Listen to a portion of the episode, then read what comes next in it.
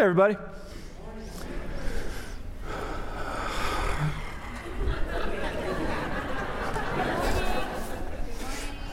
Okay. So, hello, East and downtown and online and TV and wherever you are, and hello, everyone at West. Uh, this sermon needs a disclaimer, okay? So, this is how this is going to work. So, this is why I, I need you actively involved in this because, well, we'll just see where this goes. But it's going to have the appearance, the feel, as though I personally just came up with the idea for this sermon on this particular week, in this moment.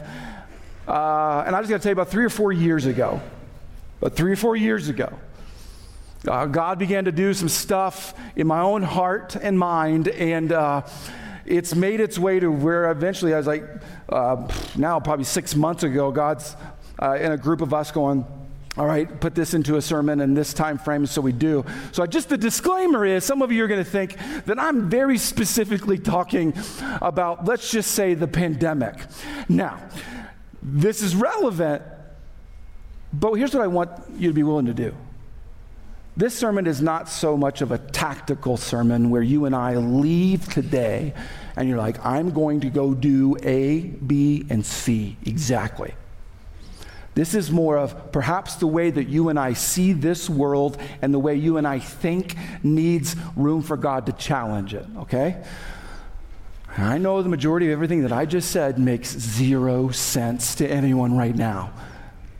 But let me help. Here's where I want to start. This phrase be safe. Now you're like, oh, now I know what he's talking about. Be safe. It's typically how we have a tendency to end most conversations nowadays an email, blah, blah, blah, blah, blah, blah, blah, be safe. Right? Or goodbye, I love you, be safe. Right? It's, now, some of you are like, is that bad now? No. What I'm just bringing up is it is extremely prevalent. Be safe. Here, we live in a culture strongly committed to safety. Now, again, I need you to go slow with this. I mean, before you like tune me out, be like, What's wrong with that, right? Before you're so grossly offended, uh, I'm not against safety. We have a two year old in our house, okay? Which means many of the plugins still have the plastic covers over them because he loves to put anything metal inside of those still. And after he does it and passes out, and we, I'm just kidding, no. But, but we, I'm talking, it's, it's regular vigilance still in our home, especially the fourth kid. It's like they're born with a let's test everything known to man. That's, so I'm, I'm not against being safe. I, Uh, when, I, when I ride a motorcycle, I wear a helmet, as should you. Ah. That doesn't fly in South Dakota, I know. But, anyways, uh, I, wear a seatbelt, not just because it's against, anyways, I just think it's wise. Here's what we don't I, eh, our home, we don't unlock the doors at night and then open them up and then go to sleep and be like, man, that was great. Most of us lock the doors. I, I think that's wise to lock your doors, to wear seatbelts. We, we don't do weird stuff. I don't drink an Americano right off the bat, okay? You got to let it simmer a little bit, let it just kind of chill out. Okay, so I'm not against all things safe, but I bring it up. I think God wants us to bring it up. Because there's a problem. We live in a culture right now that would say that the life's pursuit here, our appetite for safety, is leading us in dangerous settings. Here, uh, our appetite for safety is leading us to reject any kind of sacrifice or suffering. We're going to stay here for a second. Like, what's the danger in, in a culture, which I would say that our culture really, really values, uh, uh, relies on, depends on, pushes this idea of not just physical safety, but emotional safety. Like, you've got to be safe, be safe, make, make everything about life as safe as possible, lower all of the risks that you possibly can, and have the fences as high as you can. That's, that's culture. Problem is, it has many of us going, well, then I can't really do all the things that God would ask me to do. In fact, we're not even saying that. We're saying God wouldn't ask me to do that because it's not safe. Meanwhile, we wrestle with what the Bible teaches us. You, you know that the Bible uh, asked, asked the dude to sacrifice his only son. You do know that the Bible is full of details about the disciples being called by Jesus, right, to go spread the gospel, and almost all of them lost their heads over it. Okay. So, could, there's just a potential, could the way that Christians nowadays see the world be at odds with what God wants us to do? And I think many of us are just pursuing and thinking that safety is the best place, the, the awesomest place, and it's got many of us unwilling to sacrifice for God because here's what many of us are thinking. Just process this with me that, that if, if something seems reasonable, if it makes sense to you, if it seems like the natural route to go, most of us then connect God to it and say it's God's will for my life because, well, this just made the most sense. It locked in. I totally get it. It has the best uh, possible outcomes to it. It must be God. Meanwhile,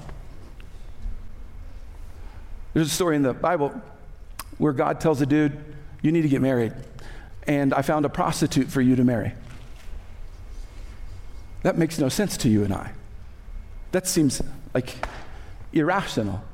And if you're unwilling, if you're unwilling to sacrifice for God uh, at the sake of safety, you're going to find yourself having an apathetic relationship with God. You will find yourself having a faith that seems like, wow, this isn't great. It seems kind of boring or just like nothing's happening. Could many of us be in danger if it's not God's problem, it's ours? Then there's a suffering part. No one wants suffering. Come on, please don't wake up and be like, God, please bring the suffering on. Most of us do not want this. I don't want this. You don't want this. But your refusal and unwillingness to suffer, uh, many times, in fact, if we're unwilling to have pain, that makes any kind of suffering catastrophic to our faith. Because as soon as we face pain, we're like, God, what's up, man? Like, thought, thought you were the all loving God.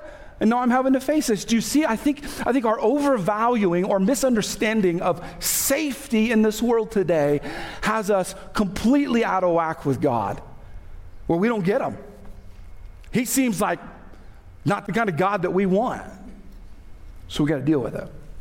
So if you're willing to like actually stay in the room during the rest of the sermon because I know this is, will be offensive. I want to introduce you to a guy named uh, Peter, if you don't know him. Uh, Peter was one of the disciples, one of the three closest to Jesus. Uh, he was uh, rather outspoken, and uh, at one time, Jesus looks at him and says, I'm going to basically build the church off of you. This is going to be amazing. I'm going to use you guys. And, and Peter was a major part of that. So if you've ever wondered, like, if you ever wanted to sit down with Jesus, uh, maybe you're not going to get that today, but you could have a conversation or at least learn from a guy who sat down with Jesus literally and say, what do you have to say about all of this? Because if you can get close to the people who are close to Jesus, there's also something to learn.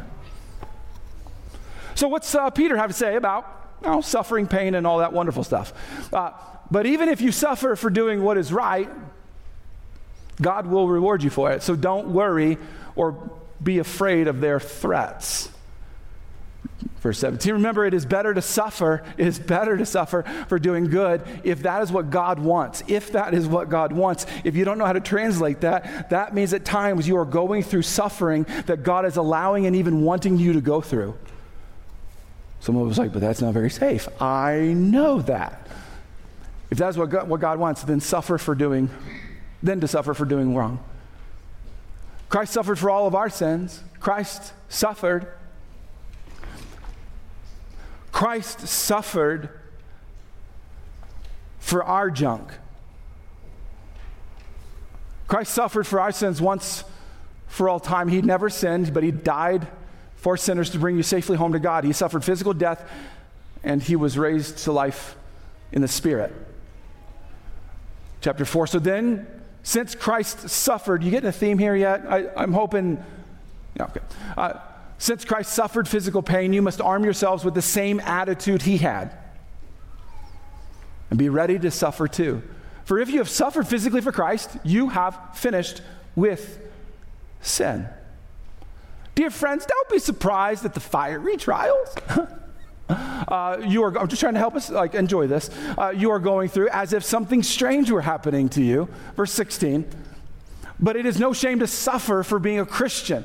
It is no shame to suffer for being a Christian. Praise God for the privilege of being called by his name. Verse 19 brings it up again. So if you're suffering in a manner that pleases God, keep on suffering.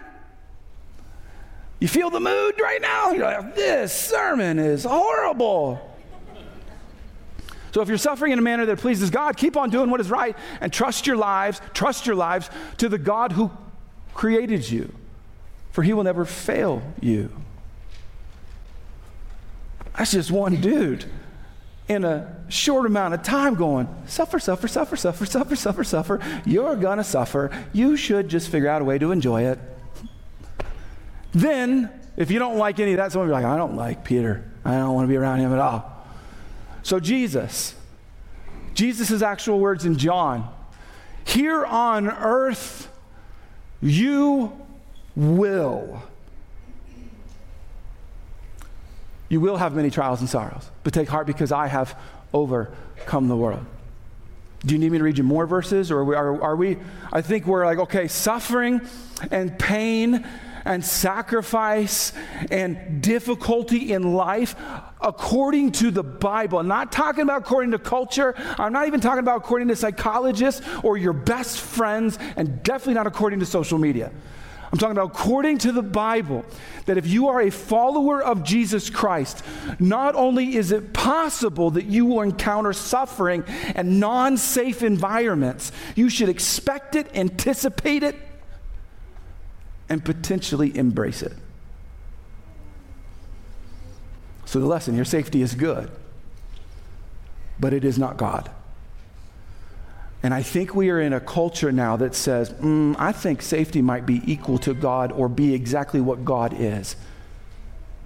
In fact, because I have some in my home, uh, if you haven't learned about teenagers as of late, especially even going off to college, uh, they have been studied, and I'm going to tell you a little bit about high schoolers and college students. Uh, they're studying them, asking them questions, and what we're finding is the mass majority of them, high schoolers and college students, are living in actual full of fear and anxiety. Now, some of us are like, yeah, social media, that's the problem, that's the issue, right? Some of us would say, well, it's an awareness of new sciences and stuff like that. No.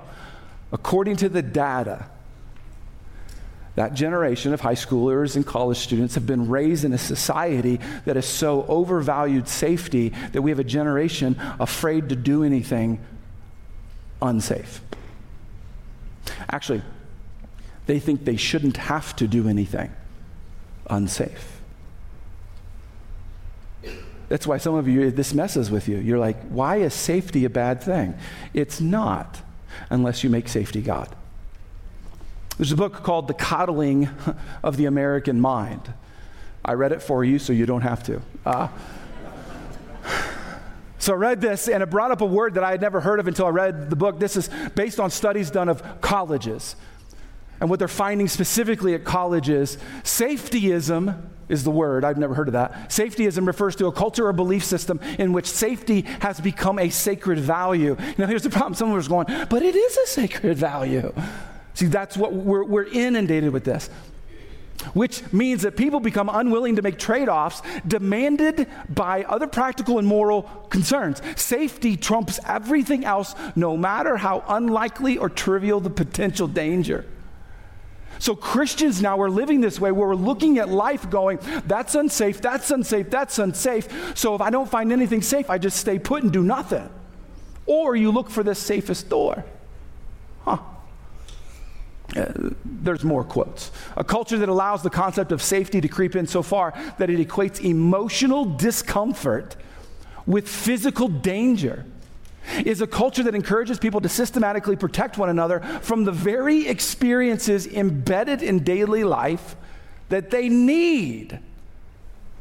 That they need in order to become strong and healthy.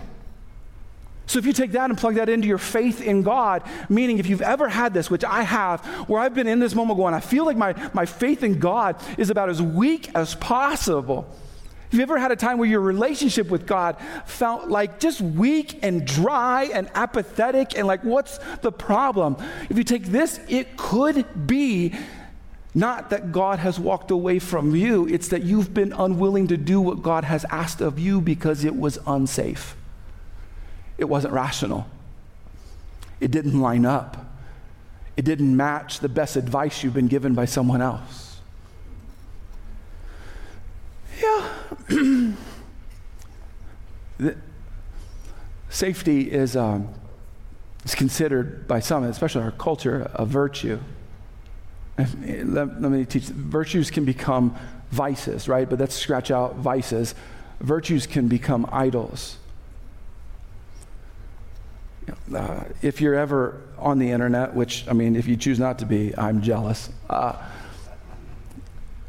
we, we, live in a time now that does what it's called virtue signaling, uh, where we, we project virtues onto other people. And what you're seeing is, is instead of hating it, I just want you to see it, it's, it's, it's what's going on in culture where we are valuing something so much that we're worshiping certain things and we're throwing our idols at people because we're so mad that they don't value the idols. And for many of us, we take a good thing and we've made it an idol. That's what the devil does. The devil takes wonderful God given things and likes to manipulate it. It's why, well, next week we're going to talk about sex. God created it and we've messed it up. But see, safety has become something in our lives that we've begun to worship to where many of us wake up. And, and the first thing is not, hey, God, whatever you want today, even if it's crazy, I'm going to do it. It's let's go about the most safe, reasonable approach today. And that probably honors God. We've made it an idol. Uh, in this series, Appetite, what we're talking about is idolatry or idols. Tim Keller talks about this.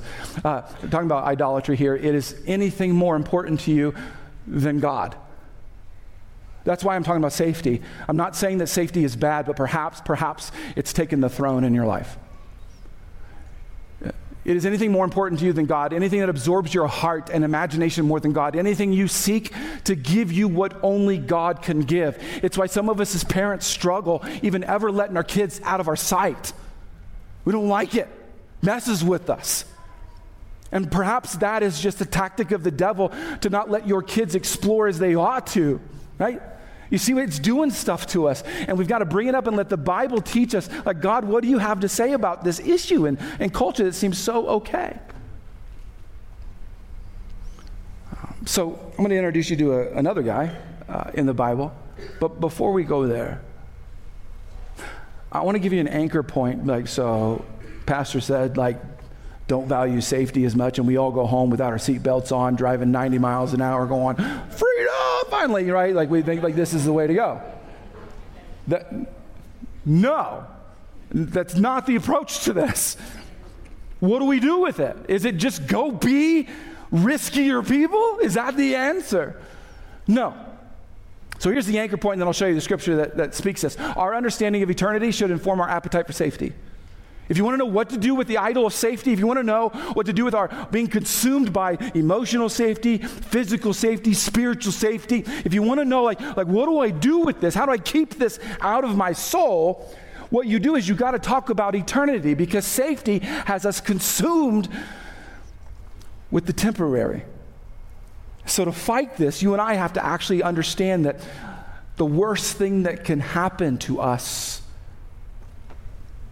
isn't death. It's not. So, uh, a guy named Paul, if you don't know Paul, Paul was a guy who uh, actually uh, he went after Christians, was chasing down Christians, imprisoning Christians, having Christians killed, and was, was trying to literally squelch out what's called the way, the way of Jesus, what you and I know as Christianity. He was trying to get rid of it. All of a sudden, God gets a hold of him. He has this epic, miraculous moment with God and decides to not imprison Christians, but get this, to start churches. So, in his pursuit of starting churches, he starts them but can't be with them all the time. And they did not have email or texting at that time. So he wrote them letters after he left them. And those letters that he would write to these churches, this guy that used to chase down Christians but now is starting churches, he would write them letters. You and I have those letters, they're in your Bible. The New Testament is full of these letters written by this guy. And he writes to these churches who I think were wrestling a little bit with what you and I wrestle with on trying to follow Jesus Christ safely. So I thought, let's read some of this. It'll mess with you. Yay, this. All right, Philippians. And I want you to know, my dear brothers and sisters, that everything that has happened to me here has helped to spread the good news. If you don't know what that means, let's keep reading. For everyone here, including the whole palace guard, there's a clue, knows that I am in chains. There's a clue because of Christ and because of my imprisonment, answer, uh, most of the believers here have gained confidence and boldly speak God's message with fear. So if you're missing it, he's in prison, he's chained. What gets me is if you were in prison for sharing who Jesus is, I don't know what your attitude would be. You know what mine would be? The food stinks here. Come on. That's I would be so frustrated for not doing anything that was wrong, going like, what in the world? This isn't fair. This isn't right. This isn't the best life. Yep. Paul's like, man, it's amazing what God's doing here. He's suffering. I think, I think you and I would agree that someone who's extracted from their family and friends, out of their normal, put into chains, locked down, can't do what they want to do, I would say that's suffering. That counts as suffering. And what does he choose to do in the moment of his suffering? He does not say, This isn't safe. Don't do what I've told you. Stop telling people about Jesus. He says, Whoa, God's using this. Could God use your suffering? Could God use your pain?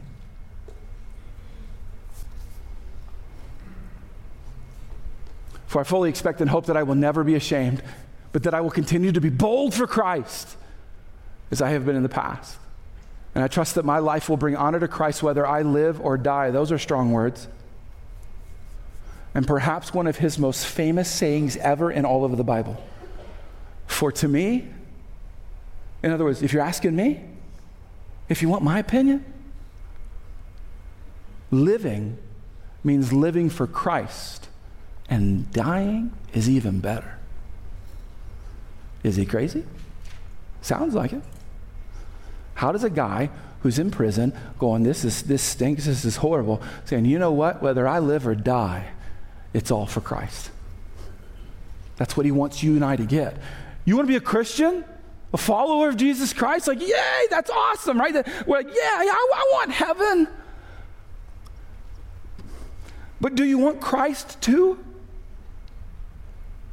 And what he's bringing up, he's not saying, man, just wait it out.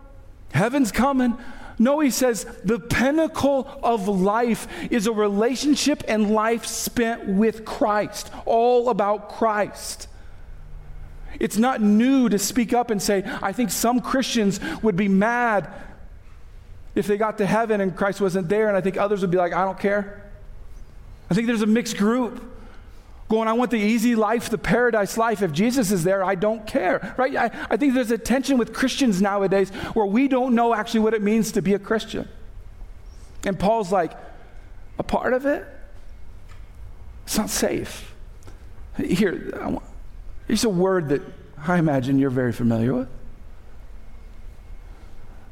If you were to sum up what Paul is saying, He's saying he will do anything, even death, because life is about Jesus Christ. And I wonder how many Christians have forgotten that Christ is inside of that word and that title. It's heavy, I know. Let's go back to Philippians. But if I live, I can do more fruitful work for Christ. So I really don't know which is better. I'm torn between two desires. I long to go and be with Christ, which would be far better for me, but for your sakes, it is better that I continue to live. Knowing this, I'm convinced that I will remain alive so I can continue to help all of you grow and experience the joy of your faith. Stop for a second. If you've ever wanted to have coffee, maybe with me or another pastor, and say, What's my purpose in life? What's God's will for my life? That just told you. Spend the rest of your life helping others grow and experience the joy of their faith. No matter what setting you're in, no matter how well it's going for you, no matter how safe it is or how not safe it is, you just spend your life doing whatever you do, but the core of it being, I want to help others know who Jesus is. Help them grow in their faith. There's your purpose. And when I come to you again, you will have even more reason to take pride in Christ Jesus because of what he is doing through me summary point, I think we need it. If safety is first, God can't be. That's what Peter and that's what Paul, we're not talking about Mary, that's a pastor's joke. If safety is first, God can't be. That's how life works. Jesus taught us this. We know that we can't have more than one master. We struggle with this. I think Paul, the guy who wrote this, knows a little bit about suffering that maybe you and I don't know. I thought I'd take you to Second Corinthians just like, I bet this guy's life, I mean, prison's not that bad, right? You like free food, free housing. Come on. No, here. Uh, here's what he says are, they servants of Christ? I, I know I sound like a madman, well, some of us are like, you do, but I have served him far more. I have worked harder, been put in prison more often, been whipped times without number, and faced death again and again. Now, watch this. I, I got to explain this. Five different times, the Jewish leaders gave me 39 lashes. You're like, 39 seems random. He's being, he's being whipped, he's being beaten. 39 times, not 40, because it was, it was deemed that if you got to 40, that the science said you're going to die. So in the law, they put, well, we can't do 40 then. That's just wrong. 39. And so, what he's telling you and I, that five times he's been beaten nearly to death. He's not done talking either. Three times I was beaten with rods. Once I was stoned. Now, if you're new to the Bible, uh, he's, not about, he's not talking about being high. Like, just at, at, at, first glance, you're like, that's random. So what? So he got stoned one time? I, what's that have to do with the beatings?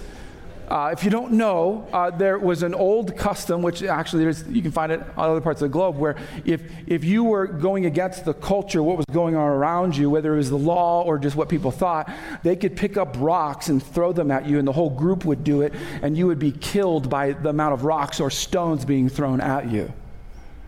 So he's just telling you, yeah, that's happened to me.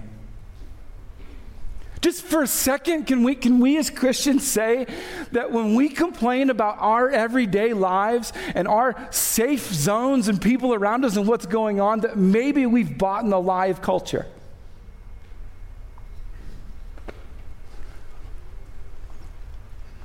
Three times I was shipwrecked. Question for the crowd How many times, how many shipwrecks do you need to have before you stop going on a boat?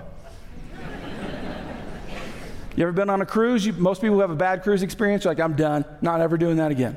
He has three shipwrecks. Once I spent a whole night and day adrift at sea. I have traveled on many long journeys. I have faced danger from rivers and from robbers. I have faced danger from my own people, the Jews, as well as from the Gentiles. I have faced danger in the cities, in the deserts, and on the seas, and I have faced danger from men who claim to be believers but are not. I have worked hard. Actually, let's stop for a second. This just came. And I have faced danger from men who claim to be believers but are not. Do you know what he's talking about? Have you ever had someone betray you and wrong you emotionally? See, some of you are like, well, if I was on a shipwreck, I'd keep at it. What about when someone wrongs you or betrays you? Culture says cancel them, get them out, screw everyone else. Just the point that he brings up. I have worked hard and long and during many sleepless nights. I have been hungry and thirsty and have gone, often gone without food. I have shivered in the cold without enough clothing to keep me warm. I know I've, I've belabored this, and I, I get that, and I did it on purpose. I've belabored the whole topic so far, trying to get us kind of exhausted by the conversation of safety. And you're like, I get it. We're supposed to suffer. I'm not rewatching this sermon ever. But I think we need to return to an error of mishandling this sermon. Here, should I disregard all safety in my life? Is that the response, right? Is that so is following Jesus Christ someone, uh, and just, uh, I'm not getting political, I'm just going to bring up what's going on. That, does that mean that nothing, no, no wisdom out in this world applies to me as a Christian because I'm a Christian? Should I disregard all safety in my life? No. But what I see is a confusion between faith and risk. I'm not sure everyone has been taught the difference between faith and risk. And there are Christians who are living by risk, not by faith. Let me give you the short list. This is not the whole list. I think I'm going to do a sermon series all about this someday. But here, faith and risk. Similarities, they're both scary. That's just how it works.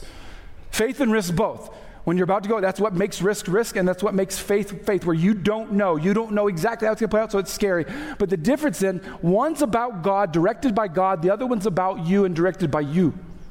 Risk is about the thrill, the adventure, the I want this, my happiness, my conclusion. I'm going to go after this. And, and God would never want me unhappy or dissatisfied or unfulfilled. No. So we risk. We risk jobs and relationships and locations and people and everything in our lives. And, and then if you try to follow God, not out of faith but out of risk, you're left in confusion. You're like, God, why didn't you show up? I, I thought this is what you wanted for me in my life. I, I, did this, I did this for you. And he's like, I never asked you to. I think this is a basic, just a basic approach that perhaps some of us are not living by faith. Faith is simple. If God tells you, do it. But don't give God credit for things he never said. So maybe a lesson to land on God is first. Safety isn't. I know some of you, I don't know if you work for OSHA or what, and you're like, what? Right? Let me tell you why I conclude with this. I don't think safety is bad. but I don't think you should get out of bed going, I'm going to try to make the safest thing happen today. Uh, I, I got to be very open with you. If you don't know me personally, um, I have a weird personality, so I'm just going to tell you a little bit about it and give you a little bit. I think this might connect to some of us, but just follow me on this. So, um, during Katie and I's marriage, there's been a, some times that we've gone to get counseling to make us better and all that. And, and I remember one time we had to take this, this temporal uh, analysis, this temperament analysis. I was like, I'm going to I'm gonna ace this. That's my personality. And so I took the test and, and I came back and I, I scored like almost perfect on self discipline. I'm like, oh, I'm like looking over at Katie, like, look, are you married? Self discipline. Thinking pretty good about myself till the uh, counselor's like, hey, David, that's a problem. I'm like, I don't see it. I don't see it. He says, when you score that high, that's bad. That means you're too rigid. I'm like, but rigid's effective. See, what I'm telling you, I, I love rhythm, not, not dancing rhythm. I love like rhythm in life and I love predictability and I like to look at situations and find the most effective thing to do and do it. And I just love that process. I am very type A, yes. And what I've had to learn is sometimes when you do that, you get safe. And I wonder if you might be in the same place. We're out of an attempt to be effective, you've become apathetic. So maybe, maybe this, here's something I've done in my own life. Um, on Instagram, uh, sorry for that, but on Instagram, I get ads all the time, all the time. And those people are in my house. I don't know what's going on, but they're listening. And, uh, and a mug came across, and it, it advertised this safety second. And you may not need this. I'm just telling you I needed it. I'll tell you why here in a second. So every morning, this mug is right by the coffee maker. It's ready. Because again, I'm type A. The coffee maker's ready, ready to go. We don't need to waste time in the morning. It's good. Uh, I want to remind myself that the best thing that can happen about the day is not that everyone and everything stays safe. And I have to remind myself that God is first and safety is second. To remind myself over and over and over again. Let me be very open. I, I struggle with this as a parent. I would love to put each of my children in a bubble for the rest of their entire lives. I get mad easily when someone hurts them. Recently, uh, my daughter got a guinea pig, and we didn't know that, like, when she got it, it was sick. We didn't know it, and it died like two days later. You know what dad thought? Who sold that to you? then I didn't remember, no, I, no, I can't do that. I'm just telling you some of my thoughts. Uh, but what we did is um, we as a family processed grieving together over a guinea pig. Um, my daughter experienced grief for the first time. It hurt her. I could spend my rest of my life trying to protect her from that. I think she's better already this week. As a husband, my role is not to make sure that, uh, that my wife has no problems. In fact, more relevant to you, as your pastor, my job is not to lead this church to where we're the safest place. And, and we do the things that make the most sense and they're the most rational. My job first is that God tells us what to do and we do it. And there'll be moments that will be like, yeah, that made sense, David. Glad you did that. And there'll be times going, you're crazy, man. You're crazy, man. Safety second. So let me land here. I want to give you some verses. Uh, if, you, if, you, if you've listened to this point, you are semi interested in not making uh, safety an idol. So let me give you some verses, maybe to study on your own. But I think they're relevant for us. Uh, Luke 9, then he said to the crowd, Jesus did, If any of you wants to be my follower, you must give up your own way. Welcome to life. You must give up your own way. Take up your cross daily and follow me. If you try to hang on to your life, you'll lose it. This is what I think many Christians are doing, trying to hold on to their version of life, and they're losing it. But if you give up your life for my sake, you will save it. Then one of my favorites, Isaiah 6 8, perhaps a, uh, a prayer for you to utter over the next week or longer. Then I heard the Lord asking, Whom should I send as a messenger to this people, to this, to this group, right? Who will go for us? I said, Here I am, send me.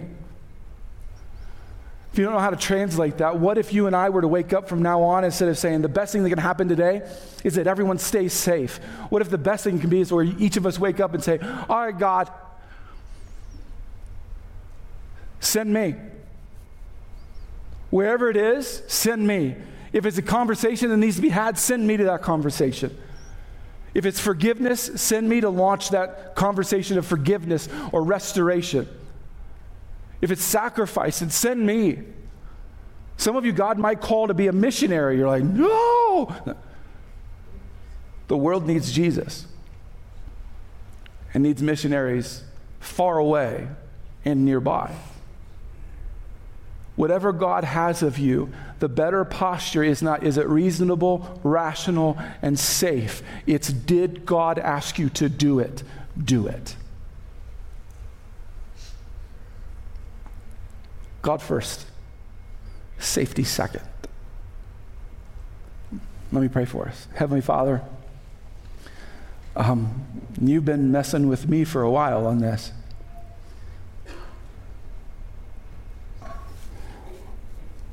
So, Lord, um, I'll say to you in front of some people, uh, help me be the pastor that you want me to be.